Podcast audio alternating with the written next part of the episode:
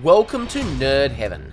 I'm Adam David Collings, the author of Jewel of the Stars, and I am a nerd. This is episode 97 of the podcast. Today, we're talking about the Star Trek Continues episode, Fairest of Them All. The description on StarTrekContinues.com reads In the Mirror Universe, Spock faces a choice that determines the future of the Terran Empire. The teleplay was written by James Kerwin and Vic Mignogna, based on a story by Vic Mignogna. It was directed by James Kerwin and it first aired on the 15th of June 2014. You'll notice as we go along that many episodes of Star Trek Continues are sequels, either direct or subtle, to TOS episodes. This is the second one that is a direct sequel, in this case to Mirror Mirror. The mirror universe is an interesting thing. When you start to think about it, the idea breaks down quickly. The more the universes diverge, the less likely it would be to see the same people. For example, how astonishingly unlikely is it in this universe that Sarek still married Amanda, a Terran, and brought Spock into the world? At its core, the mirror universe is silly. I've heard some argue that because of this, Mirror Universe episodes should be campy. I strongly disagree with that. Mirror Mirror, while built on the somewhat silly premise, was serious drama. The only hint of campiness to me was the Mirror Kirk's overacting, but even that was done for dramatic effect. When DS9 started doing Mirror Universe episodes, it also took the premise seriously and made gritty drama about it. Sadly, as these episodes went on, they got progressively sillier. The last of them in season 7 being a Ferengi comedy. People point to Spock's beard, claiming this is a campy idea. But I think that's mainly just because it's become such a meme. At the time, putting a goatee on Spock served a very practical purpose. Not only did it make him look more menacing, but it very quickly and effectively showed us visually that something was different. This wasn't our Spock. Even the trend of having other Mirror Universe Vulcans wear the same beard doesn't feel like a campy move to me. We know that Vulcans are creatures of tradition. They practically all have the same hairstyle, so it's only reasonable to assume that having a goatee would be a cultural imperative for Mirror Vulcans. And look at the real world culture of the Amish, who all grow a beard after they marry. So, yeah, my point is I'm up for treating the Mirror Universe as fodder for serious drama. And this episode follows its predecessor in just that. The episode begins with Kirk's closing speech to Spock at the end of Mirror Mirror. It's a great speech. He has some very compelling words for Spock. It was always a favourite part of that episode for me. And I love how at the end of it, Spock says, I shall consider it. And with that note of hopefulness, we follow Kirk and his crew back to the Prime Universe. But in this episode, we instead stay in the Mirror Universe with Spock to see what he does next. And I have to say, this is a brilliant move. From the moment I first heard Intendant Kira tell the story of how Mirror Spock had dismantled the Terran Empire, turning it into a more reasonable and peace loving organization, and then its subsequent conquest by the Alliance, I've been enthralled by the idea of seeing it play out. During early DS9, Leonard Nimoy was still young enough to play this. I imagined a TV movie set during the TOS movie era, where an older Spock had risen to Emperor and was taking the dangerous steps of trying to change the culture. This episode of Star Trek Continues is the closest we'll likely ever get to that. But this tells the very beginning of the story Spock's first steps into the light. The return of Mirror Kirk is bad news for the Halkans.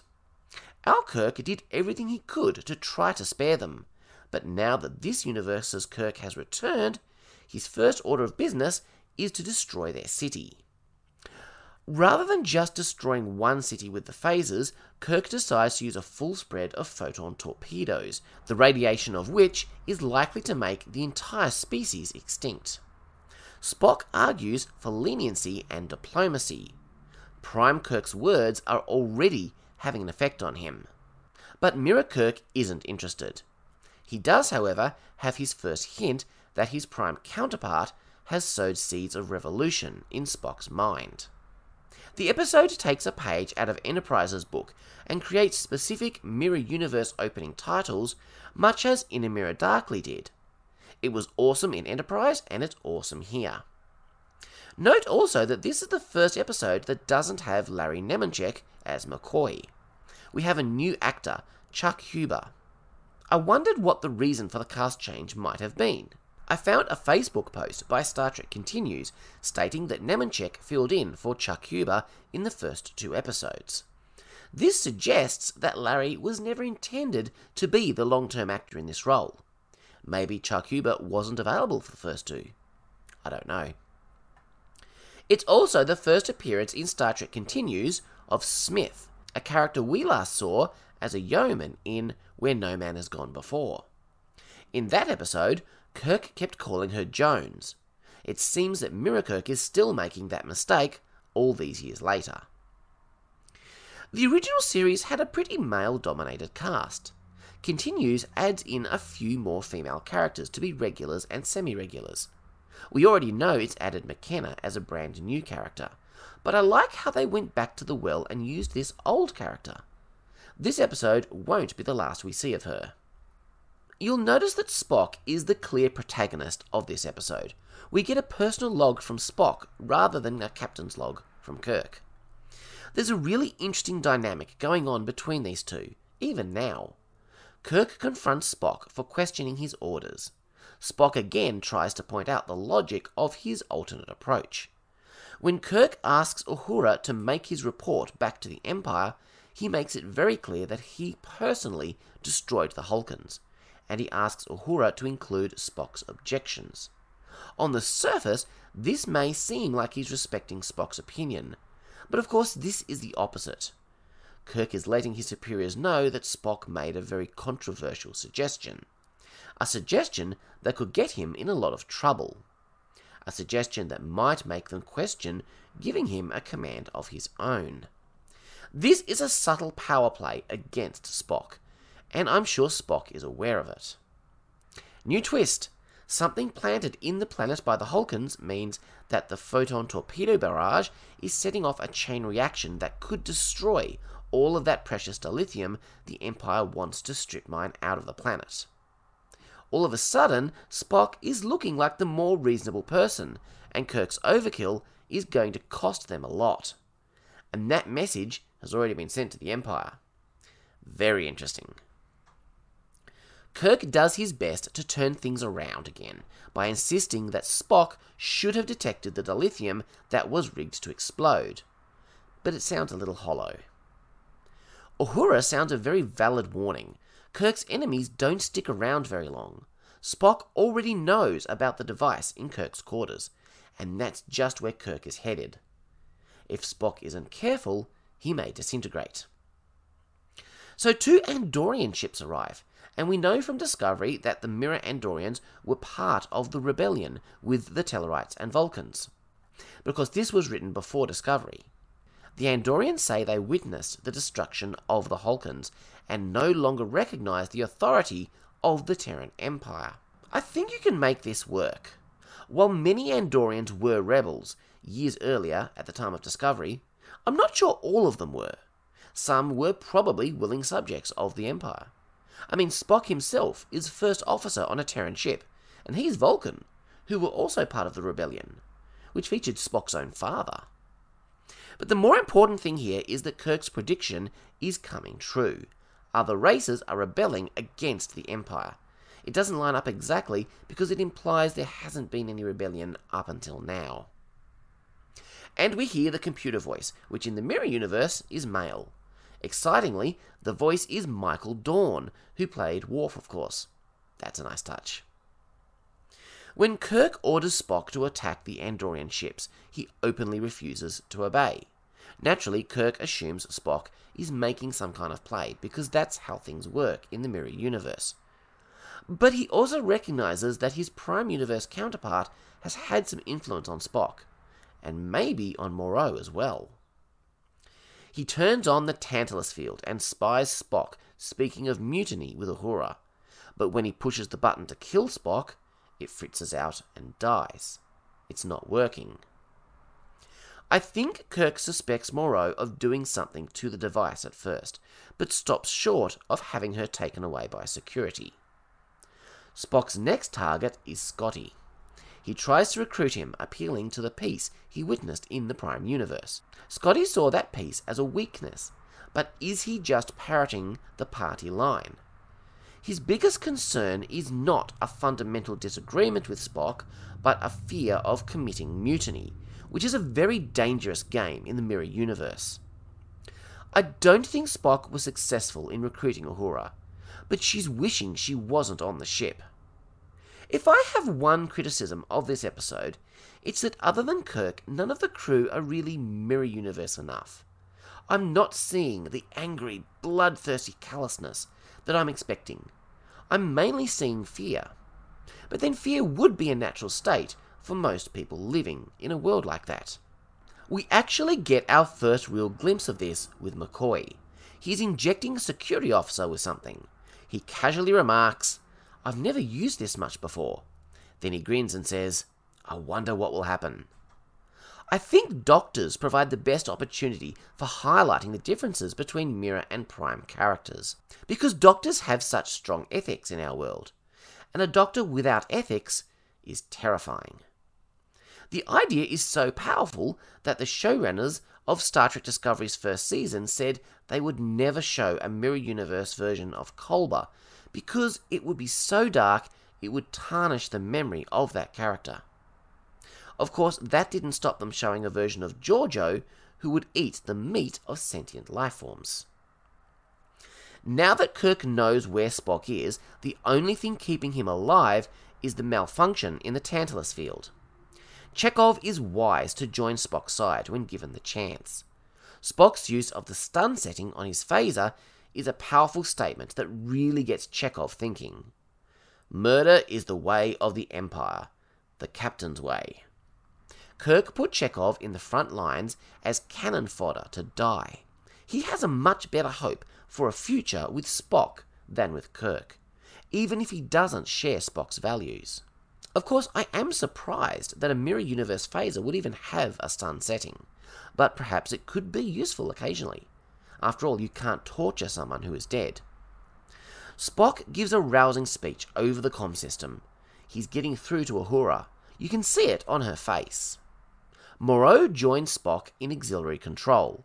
She tells him their best hope is to get to Kirk's quarters. The Tantalus field is the key, just as Prime Kirk said it would be. Kirk is starting to realize the seriousness of the situation. Crew are not reporting for duty. They're starting to switch sides. Smith is willing to serve Kirk, but his anger at her is eroding any goodwill she has for him. He does something really stupid he relieves her of her commission and tells her to report to the brig. She was one of the few allies he had, and he's just given her to Spock because she's unable to do what would be reasonably accepted to be impossible in her situation. Kirk realizes his mistake when Sulu arrives and reports that Chekov has turned. He tells Smith to resume her post, but the damage is already done she's not going to respect Kirk anymore. The only thing that's been holding her here is fear, and that fear will continue to erode as Spock gains more and more power. We get confirmation that Moreau sabotaged the Tantalus field. Now she offers it to Spock. When Moreau says, yes, she is the captain's woman, but not this captain, I believe she's thinking about Prime Kirk. He changed her way of thinking, he gave her a new hope. She's doing this based on his example, and possibly even out of love for him. But Spock isn't willing to use it. No revolution can succeed using the same methods that failed in the previous one. Wise words. There may come a day when Spock has to use this device to protect himself, but he's not going to stoop to Kirk's level. He's not going to become the monster he's trying to defeat. The key is not using the device himself, but ensuring that Kirk can't use it. Moreau wants to be sent to the Prime Universe, something Spock can't do. But together, maybe they can recreate something of the Prime Universe here. Kirk is learning. He's realizing that screaming and ranting is not going to get him anywhere. So he's trying a more reasonable approach. At least an approach that seems reasonable. He tells Spock that he sees the merit in his logic. He's lying, obviously, but he's calmed down enough to be able to try this tactic. Moreau cautions against this. It's obviously a trap. Scotty knows this, Spock knows this, but if there is any hope for the Empire to change, he must give Kirk the opportunity to change as well. So he walks into what is almost certainly a trap, because he has to give Kirk a chance. It's interesting, I can see his logic. Scotty and Moreau are right, this is a foolish step that can likely achieve nothing. But this is exactly what Spock has been preaching sit down and talk rather than fight. To refuse would be to go against the essence of the message he's preaching. And I think Kirk knows this. I couldn't help but notice the camera shot panning up from the chessboard to Spock, and then seeing Kirk enter. Very symbolic of the chess game Kirk and Spock are currently engaged in, a game in which they are currently locked in a stalemate. Kirk brings up the valid point that there are many other ships out there loyal to the Empire. Even if Spock wins control of the Enterprise, he'll still have a very difficult fight ahead of him a fight against the odds. When Kirk tries to shoot Spock, we learn that Scotty has put up an energy dampening force field on the entire deck. Spock has given Kirk his chance, but also given him a chance to prove he cannot be trusted. The dilithium on the planet is overloading. They have to warp away to avoid being destroyed. Spock is offering the crew an alternative. Kirk shows what he really thinks of them. They're pawns. They don't need alternatives. Pawns need a king. He sees no intrinsic value in any of them. And this is why Kirk will lose. This happens sooner than expected when we realize that Spock has activated the intercom. The entire crew heard Kirk ranting about them. Uhura and Smith already have knives at Sulu's throat. Security arrive in the rec lounge to take Kirk into custody. Spock demonstrates compassion by giving Kirk and his followers a shuttle, sparing their lives. Partway through this scene, I got a little excited when I realized they'd built a shuttle for this show. You see, I get so caught up in this that sometimes I think I'm just watching TOS. And then I realise, oh yeah, this is a fan show. Fans had to build that life size shuttle. I'm sure the hangar deck itself is CG, but it looks as it should. Apparently, there were some Halkan survivors. I'm surprised by that. I thought Kirk had slaughtered them all. I think the Halkans would be glad to know, survivors or not, that their sacrifice had helped to secure the end of the Empire and the beginning of peace at least until the Klingons and Cardassians form the Alliance. But that's a whole other story. So Spock orders a speed of warp 2 with no heading, prompting Chekov to ask for the heading. Spock replies, Forward. This reminded me of Kirk's first star to the right quote from Peter Pan at the end of Star Trek VI. And I get it, it's poetic. That's nice and all, but what exactly is Chekov supposed to do with that? Spock is there waiting for the ship to move. Chekov pushes some buttons. Is he just making up his own course? Maybe plotting for the nearest Macca's fly through? These moments kind of bother me. So the Enterprise flies off into the sunset, having taken the very first step into a better future. I really enjoyed this one. It was a great script exploring how Spock took Kirk's advice and made changes in the mirror universe. It's the kind of episode I'm not sure they could have done in real Star Trek. It doesn't actually move the story forward in our world at all, but it's a perfect story for a fan series to explore. Not so much a what if story, but certainly a side quest, but a very meaningful one. Next time, we'll be talking about an episode that I don't remember The White Iris. Looking forward to it. Don't forget to check out my original science fiction at adamdavidcollings.com slash books. In the meantime, have a great two weeks, live long and prosper, make it so.